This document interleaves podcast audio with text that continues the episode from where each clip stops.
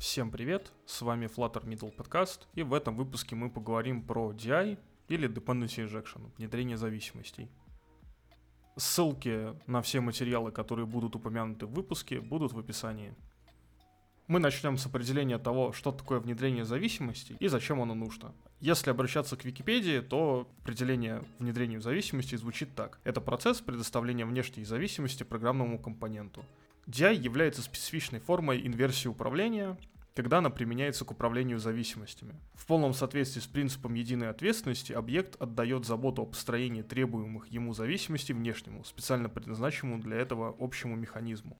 Используется DI для того, чтобы взять и вставить какую-то зависимость, которая используется, например, в view-модели, либо в виджете, в этот самый класс, да, в нашу view-модель или виджет.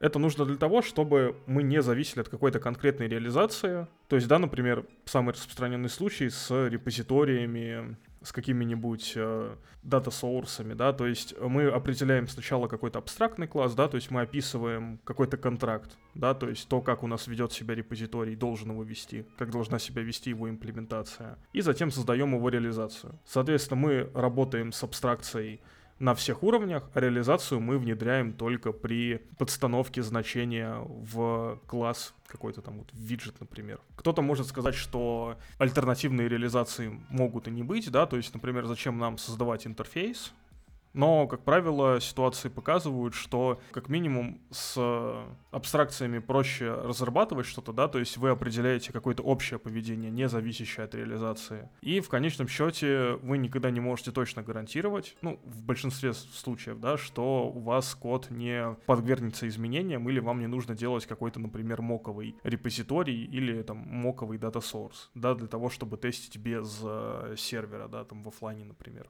или там для того, чтобы тестировщики смогли какие-то свои штуки проверять дополнительно.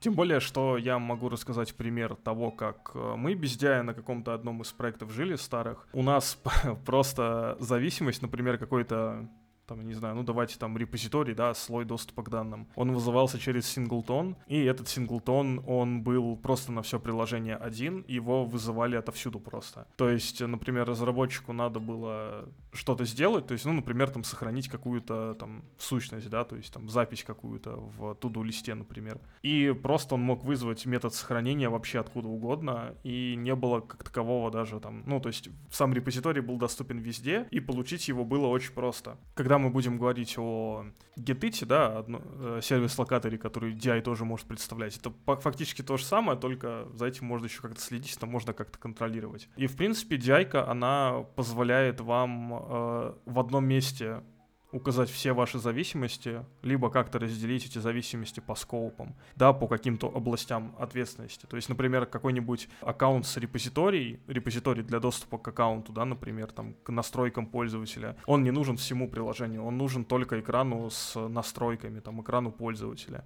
Соответственно, мы часть наших зависимостей можем не провайдить в главном скопе, а провайдить их только там, где они нужны. Э, мы поговорим дальше, какие для этого можно использовать плагины, да, о каких-то плюсах и минусах разных подходах и что выбрать, в принципе.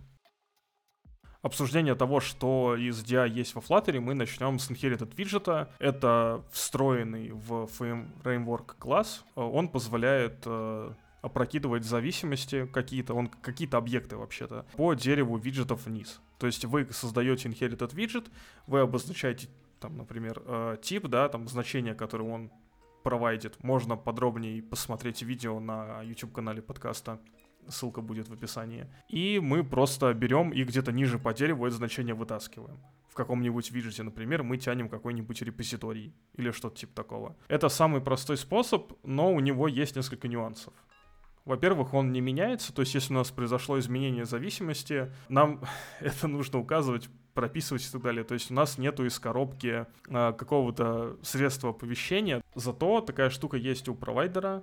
Это следующий плагин, о котором мы поговорим, который тоже можно использовать как DI. Кто-то использует провайдер как э, архитектуру, как э, менеджер состояний. Я не рекомендую этот подход использовать. Провайдер идеально подходит как э, DI. Во-первых, в провайдера есть деление по скопам, провайдер гибко настраиваемый, и провайдер может содержать в себе какие-то изменяемые значения, да, то есть мы можем подписываться на изменения, и тем самым нам просто достаточно определить какой-нибудь э, change notifier, виджет, который, да, там будет что-то оповещать, и у него какой-нибудь consumer.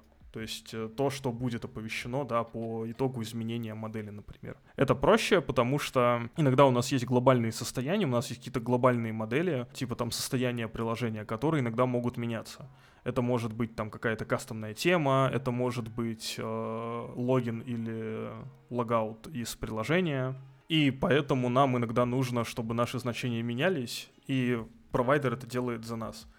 Но с провайдером, как и с э, Inherited Widget, есть один нюанс. Если у вас куча зависимостей, которые лежат в глобальном скопе, да или в принципе в каком-то скопе, у вас создается проблема, что файл с зависимостями может очень много места занимать, так скажем. То есть он может быть очень большого размера. У вас может быть например, там 300 строк кода, это чисто определение зависимостей, и проблемы начинаются тогда, когда у вас одна зависимость зависит от другой зависимости, и такая вот лесенка получается. И проблема в том, что вам придется очень много копаться в будущем, да, вот в большом файле DI, чтобы смотреть, а ничего ли вы там не упустили, а что у вас там куда вставляется и так далее. С одной стороны, это все находится в одном месте, легко разбиваемо по scope ам, но с другой стороны э, у вас может сложиться куча писанины, да, если у вас куча зависимостей, то есть там мелких репозиториев, мелких data source ов. Например, у нас какой-нибудь есть репозиторий, в который мы проводим два data source а. То есть нам надо сначала сделать зависимости для двух data source ов, в которые нужно вставить, скорее всего, два там API там, или дост... ну, там что-то, что отвечает за доступ к базе, к базе данных. Затем нам нужно сделать репозиторий, и в этот репозиторий уже наши data source ы впихать. То есть, э, казалось бы, да, там делов-то на, на пару строк, но вот в случае с провайдером или inherited виджетом нам придется позаботиться об этом. То есть нам нужно будет очень много прописывать того, как вот зависимости резолвятся. Но это не нужно делать, например, с Getit. Это следующее решение, следующий плагин. Getit — это сервис-локатор. Грубо говоря, это синглтон, в который вы складываете какие-то типы. Вы в него кладете репозитории, и по типу это значение там в репозитории получаете в любом месте приложения. Писанины меньше, но проблема такая, что он не совсем гибкий. У Git только недавно появилась поддержка скопов, да, по-моему, с пятой версии э, плагина. До этого ее не было. То есть, соответственно, предыдущие версии плагина, они без скопов. То есть ваша зависимость может доступна быть где угодно. И вот один из минусов, да, что ваша зависимость, она доступна везде вообще. То есть вы ее можете вытянуть абсолютно из любого места. И проблема здесь следующего плана. Если провайдер, inherited widget, они завязаны на контексте, то getit на контексте не завязан. Провайдер, да, ну я подразумеваю еще inherited widget, когда буду про него говорить на будущее, он э, вас останавливает в использовании зависимости контекстом. То есть вы, например, там тысячу раз подумаете, прежде чем пихать в контекст в какой-то метод модели, например, то есть там метод сейфа модели создавать у какого-нибудь там юзера. Но Getit вам позволяет делать все, что вы хотите, получать зависимости из любого места, и, соответственно, это проблематично в том плане, что у вас создается ситуация, когда, то есть вы просто синглтон, который вызывается везде. В дальнейшем, когда ваше приложение будет расти, разработчиков будет становиться больше и больше, будут куча людей работать над ним, либо люди будут меняться раз в какое-то время, то, соответственно, у вас теряется владение кодом. То есть, да, один человек, например, делал какой-то модуль, он э, внедрил getit, он там что-то расписал, он там потом ушел на другое место работы, и по факту то, что он написал, вам это поддерживать. А у него там окажется просто, что зависимости вызываются из всех точек, из которых только возможно. Вот, поэтому getit, оно решение интересное, его легко внедрить, но с ним стоит быть осторожнее в том плане, что это история про постоянный надзор чтобы у вас ничего лишнего не вылетело там, в, те, в то место, куда не нужно.